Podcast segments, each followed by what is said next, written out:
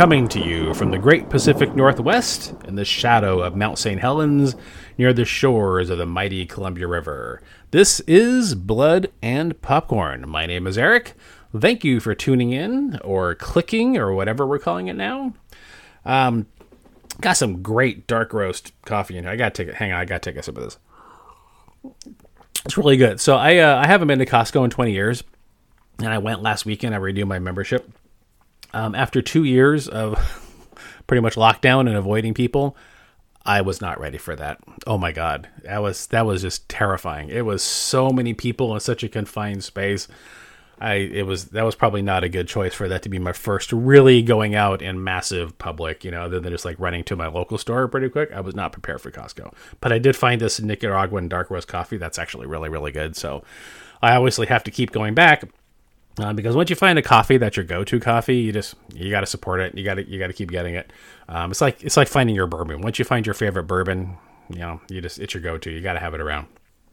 Hey, I also want to give a huge thanks to those of you who listened to the erotic thrillers episode. That is officially my number two ranked episode, which makes me quite happy because that is one of my favorite genres. I can talk erotic thrillers and giallos like all week and still have enough material left over for our following week. Um, so I'm really glad a lot of you checked that out. Um, and since you're probably now asking what my number one episode is, that would be the Silent Night, Deadly Night, Christmas Evil um, episode in December, where I talk about Silent Night, Deadly Night is actually um, uh, a thesis on this failure of systems and how Christmas Evil is actually about arrested development. So, and how they're both really relevant uh, today. So yes, and so my number three episode is the uh, Halloween um, horror hosts that I did in October, uh, which was also one of my favorite episodes that I did. Um, really f- diving into that subject and finding out that there were two horror hosts here in Portland that I had no knowledge of. Um, it was really great diving into that history, and I'm glad a lot of you checked that one out as well. But today we're going to talk about Texas Chainsaw Massacre 2022. This movie turned out to be so controversial. Um, it kind of, it kind of caught me by surprise, and so I gave it myself some time to think about it. And I also wanted to let that die down before doing a pod on it.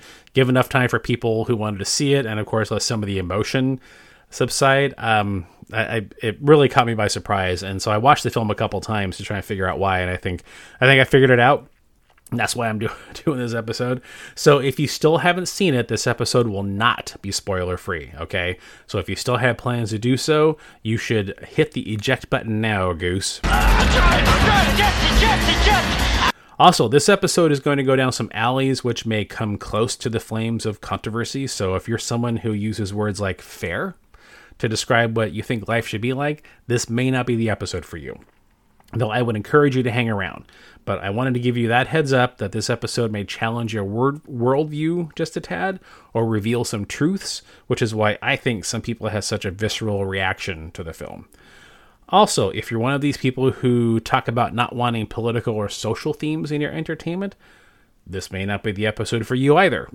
Although, again, I encourage you to stick around because I get what you're saying. But I think you're under the impression this is a new phenomenon, which it really is not. It definitely was handled more deftly in the past, more effectively nuanced, but it has always been there. It was just done better by far more talented filmmakers than is being done now. So if you're offended at some point during this episode, after this warning, that's on you. Because that's not my intent. My aim here is to look at this film through an objective prism and appreciation for its execution on what are kind of touchy subjects, okay? So I like to have honest conversations here what we used to call courageous conversations when I was on a, uh, a school committee. Okay, so here we go. Texas Chainsaw 2022. I thought the trailers for this film were absolutely terrible, and I went into it expecting to hate it. And to my surprise, I really liked it. I mean, it's not perfect by any means, few films are, but it's a good horror film and an interesting sequel boot or whatever the hell this new genre is.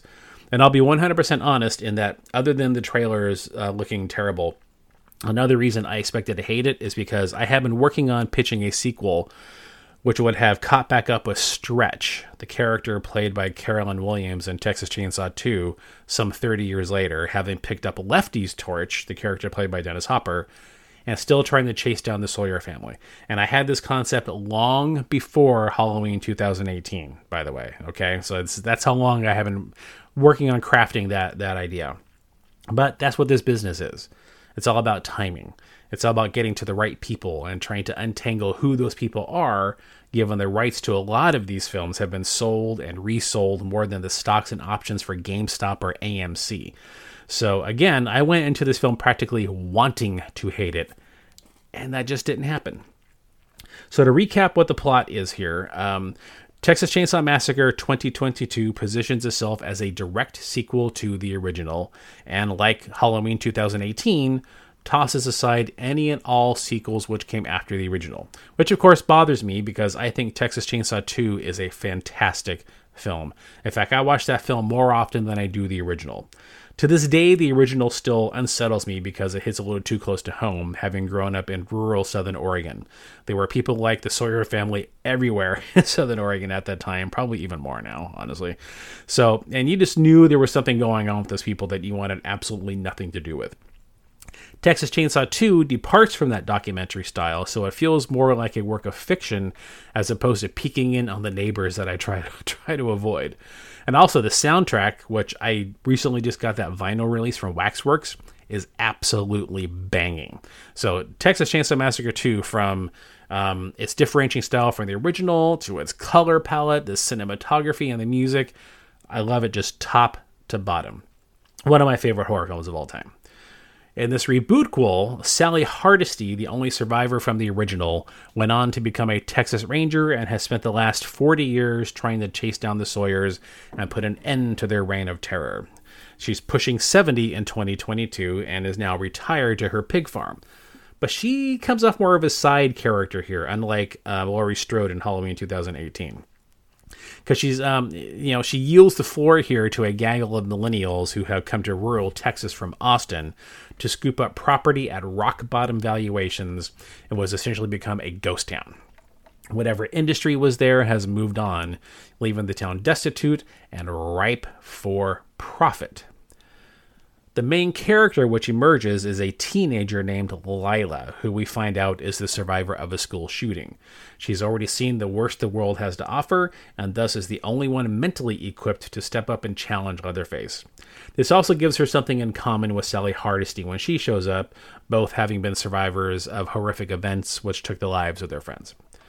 The best laid plans of the characters to turn this decaying town around go wrong when they move to evict an old woman from her home, played by the always fabulous Alice Krige. Turns out her home also served as an orphanage back in the day, and she still has one adult male living with her because of his special needs. Furthermore, she claims she's not in default on her home loan and that it was a bank error, and she did in fact pay off the loan and owns the title. No one believes her, and she and the adult male who still lives with her are both physically evicted. The event causes her to go into a seizure and die, thus enraging her male counterpart, who turns out to be, yes, you guessed it, Leatherface. Thus, terror ensues. And we're not going to talk about the timeline about whether Leatherface would have been a kid there, and it's and it's not in, it's not entirely made clear if Alice Krige is actually being honest about you know where he came from and if he had been there, um, you know, since he was a teenager. So we won't get into that. We're not going to you know dissect it too much. But there's a lot to unpack here, and I wanted to break it down to sort of the way I absorbed it.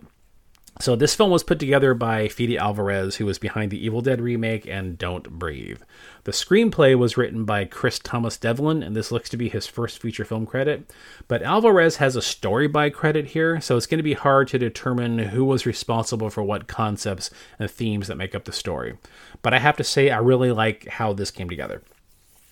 First, the setup of this diverse, obviously left leftist center group coming from Austin to set up this utopian hipster center of commerce and community in a dying rural Texas town was a very unique and tactful way of taking a look at the topic of gentrification, which, for the uninitiated, is the process of changing the character of a lower income neighborhood or area by an influx of a higher income population entering the market.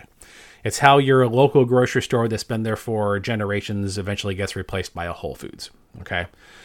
Now, the way these characters are portrayed they would be the type of people who would be against this sort of thing. But of course, the frame they would be thinking about it through would be urban gentrification, inner cities. So when they see this great opportunity in rural Texas, they're oblivious to the fact they're doing the same thing that they would be against. They're just seeing this fantastic financial opportunity while at the same time creating something which falls within their values. So they're unintentionally blind to what they're doing which makes the scene where Melody and Dante have to come face to face with the collateral damage of their actions, telling uh, Mrs. MC, Alice Krige, she has to get the hell out of her home, which they believe they now own, absolutely fantastic. There's this moment where Melody, that's uh, who's played by Sarah Yarkin, realizes, wait, are we the bad guys? What are we doing here? holy crap, we are the bad guys.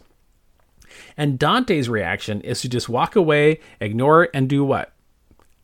Call the cops. All of this is so perfect in our contemporary landscape, especially for my generations whose parents were the 60s generation, the boomers, who at some point gave up fighting the system and decided to buy in. Because that happens a lot a good percentage of every generation's fist waving activists eventually get to the point where they buy into the very system they've been rebelling against. And they never realize that's what they're doing because they believe they're doing it differently, because they continue to care about whatever issues matter to them, while taking advantage of all the things the system provides. And I can hear it right now the I don't want political or social messaging in my movies crowd. They're groaning. And look, I get it.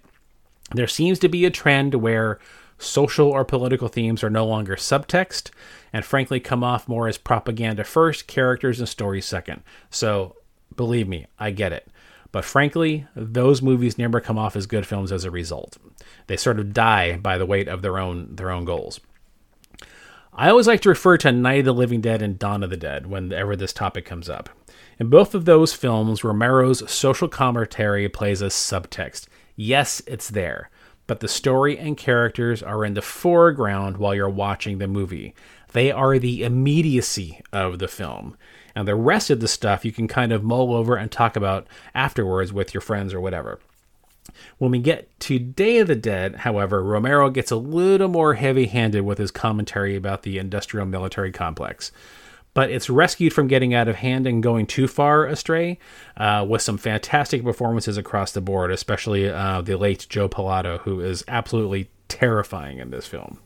So it's worth noting, though, that that was not the case with the original Day of the Dead script, which was far superior, and I encourage you to seek it out. I don't think George Romero gets enough credit for his actual screenwriting talent, like his actual prose on the page. He was a fantastic screenwriter very visual, but also um, just very just a fantastic style that just made his scripts even though you know they seem they they look a little bloaty but they read very quickly. Just a fantastic screenwriter. So if you ever get a chance to um, find that day of the dead script the original script um, you'll notice the original script because it has a character in it named uh, sarsaparilla i believe his name is. Um, it's it's a great script. Top top to bottom page one to the end fantastic script. Seek it out um, and then we, but when you get to Land of the Dead, that is just Romero unleashed, which is why I suspect it wasn't as well received by fans. It's definitely different in tone than the first two films, and even the third. And the commentary is so heavy-handed it actually gets in the way of the story and the characters. It's still a good film, but it, it gets in its own way, in my opinion. And you can definitely see the shift from the first two to the third to that to that fourth film. But for Texas Chainsaw, this theme of the lower income blue collar worker getting thrown under the bus of progress is entirely in line with the original film. When Sally Hardesty and her friends pick up the hitchhiker in the 1974 film and they pass by the slaughterhouse, the hitchhiker talks about how his family worked there for generations and were eventually put out of work by automation. The sledgehammer slaughter team were replaced with the more efficient bolt air guns. Now, while Hooper doesn't spend a lot of time on this, it's something which plays into the overall themes of the film. It sets the foundation for who these people are. Society fed off of them and their years of hard labor.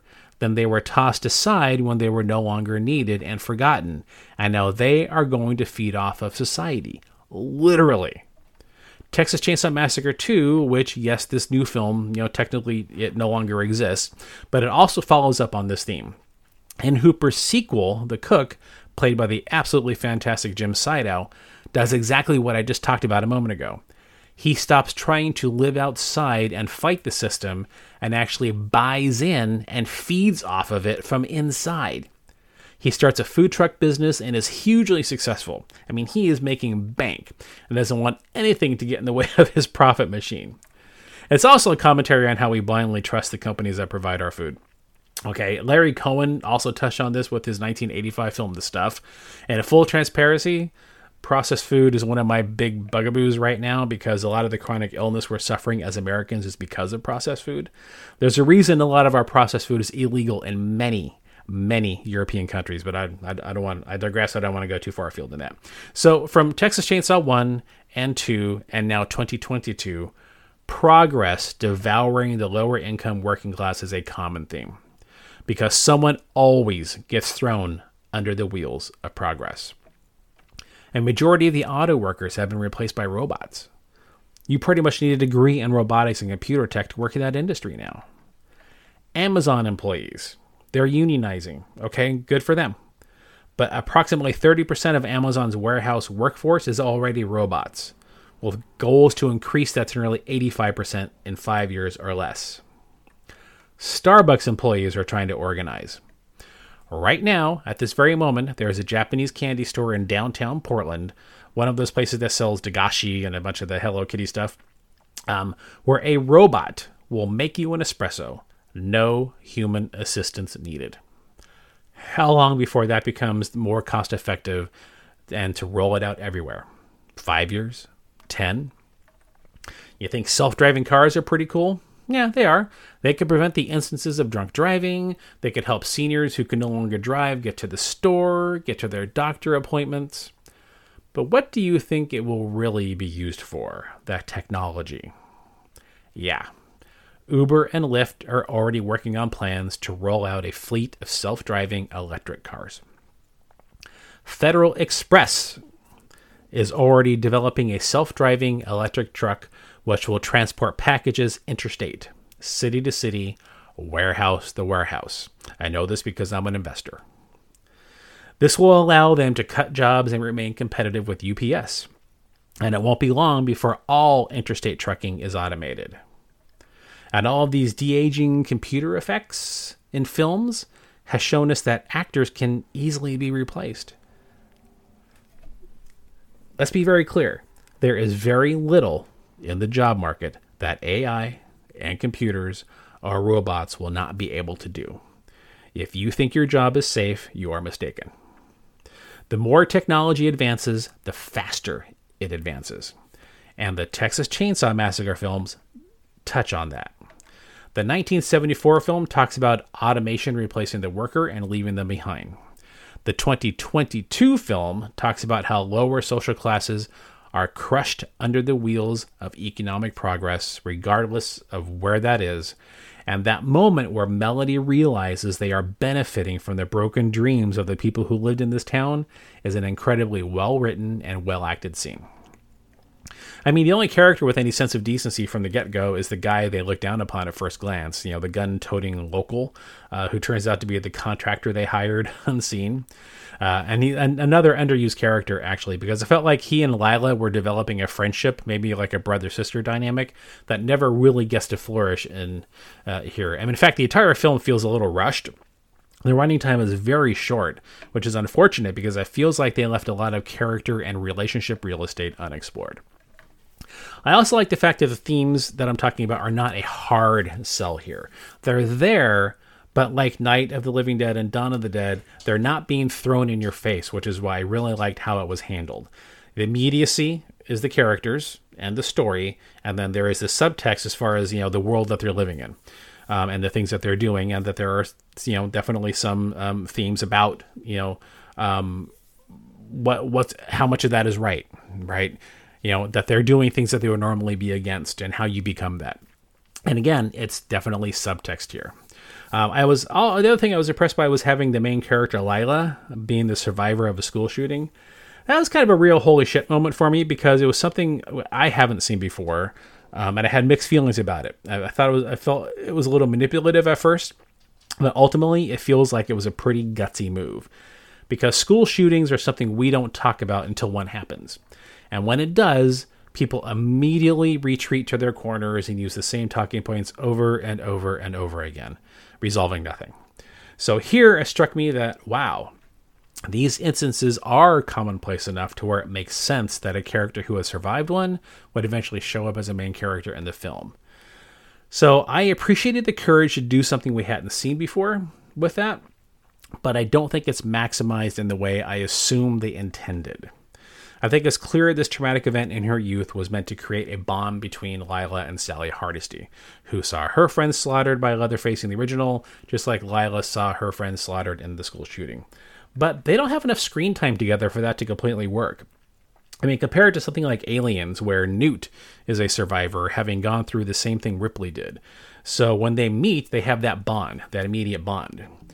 Nancy and Kristen in Nightmare on Elm Street 3 Dream Warriors have that bond, both coming from, from single mothers of questionable character as well, by the way. So those are fine examples of where that mutual traumatic experience or similar experiences work on the character relationship level. But here again, Lila and Sally don't spend enough time together and to maximize that dynamic. So it really doesn't work beyond wow, you really went there uh, by making her you know the survivor of a school shooting. So ultimately, feels like a wasted opportunity, just like the Lila and um, uh, local carpenter Richter um, situation. N- neither of those are really maximized for their full potential, and again, I think it's because of the writing time. The bus massacre is absolutely great. It is so over the top that it works on that level of stratting comic book absurdity and horror. And I mean, I I really enjoyed seeing all those hipsters just get fucking wrecked. I did. I couldn't stop laughing. Um, and the color palette in that sequence is very Suspiria. It's pretty wild. And ultimately, I mean, it's that entire sequence is great, top to bottom. Um, it really it pays off. So look, we live in an era where proven IPs, intellectual property studios already own, are going to be reheated like leftovers until there isn't anything left but the bones and the marrow, and even then, they'll boil the bones and make bone broth. This will not be the last time the Texas Chainsaw franchise, which, let's admit it, has been an absolute mess ever since the 2003 remake, will be rebooted. It'll happen again. And in the era of Halloween 2018 type rebootquels, where the sequels are jettisoned to create a new timeline, I think Texas Chainsaw 2022 is pretty successful in building on the themes of the original film, just like I've talked about here, which is sometimes through no intention of your own, you can awaken a slumbering beast, and when the bill comes due, you gotta pay.